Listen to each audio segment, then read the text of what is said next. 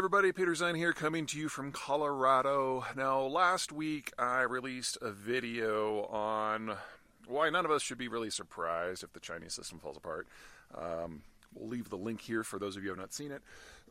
but the most common uh, follow up question that I've received from viewers has been wouldn't this justify in the Chinese mind a diversionary war, a distraction war to increase public support?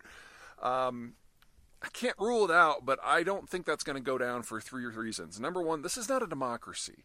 Uh, this is an autocracy where the CCP's control of the public space is huge and their ability to shape public opinion is massive. Uh, and in that sort of environment, you don't get the same relative effects, and you also don't have the same instability uh, from economic problems that you might have in a more pluralistic society. So I don't want to say no, uh, but the government's ability to shape public opinion and to stir up nationalism is, is pretty robust.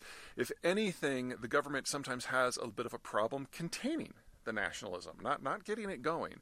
So, from a legitimacy point of view, I don't think it's really necessary. Uh, second, uh, anyone in China who can read a map and do math knows that if they launch a war for Taiwan, it will it will not end well, not in the war itself, but what happens to the next day.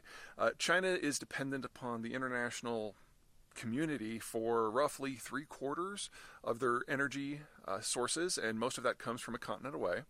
On top of that, uh, China is, in terms of absolute uh, volumes, the most dependent on imports and exports of any country in the world, and they import the vast, vast, vast majority of the materials that allow them to grow their own food.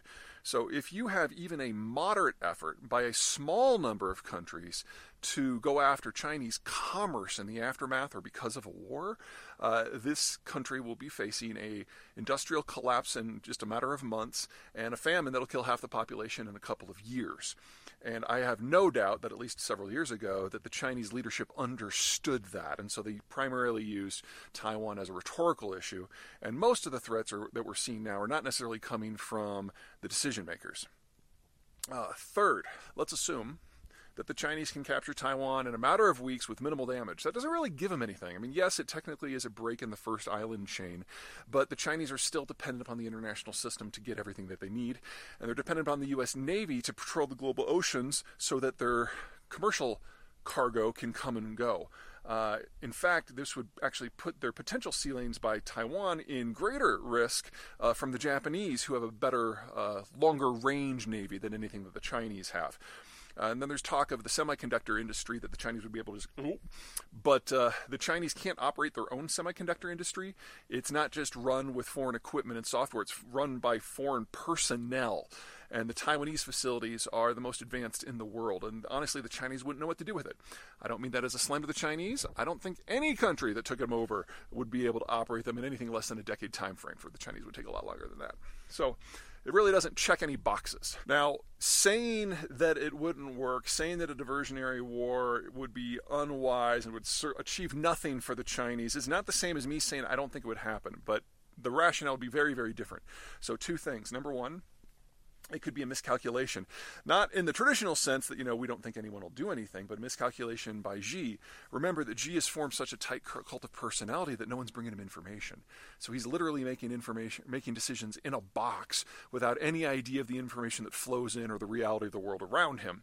In that sort of decision making structure, sure, he could pull the trigger but it wouldn't be because of any of the reasons that you would normally expect. So whether it's economic, strategic, political, or whatever, whatever we would say, you know, this might force a country to pull the trigger, none of that applies to Xi because it's all in his head. And it's not something that we can really guess at because we don't know what's shaping his decision making because we know he's not being fed the information he needs to run the country. The second reason is quite darker. Uh, if you're like me, and you believe that we're looking at the end of the Chinese system over the next decade for demographic reasons alone, forget politics, forget energy, forget vulnerability, forget the debt, forget trade wars, forget everything else,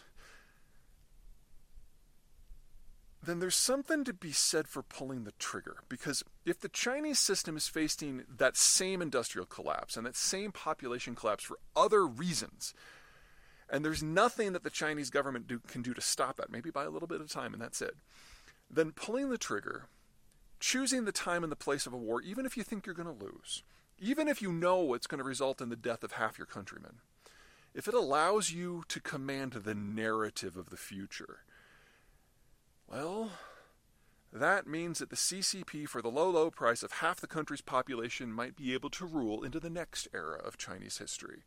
And if you're completely amoral about it, you gotta admit that might be a compelling reason to launch a war that you know will destroy you. Pretty dark. Not saying that's happening, but we can't rule it out at this point.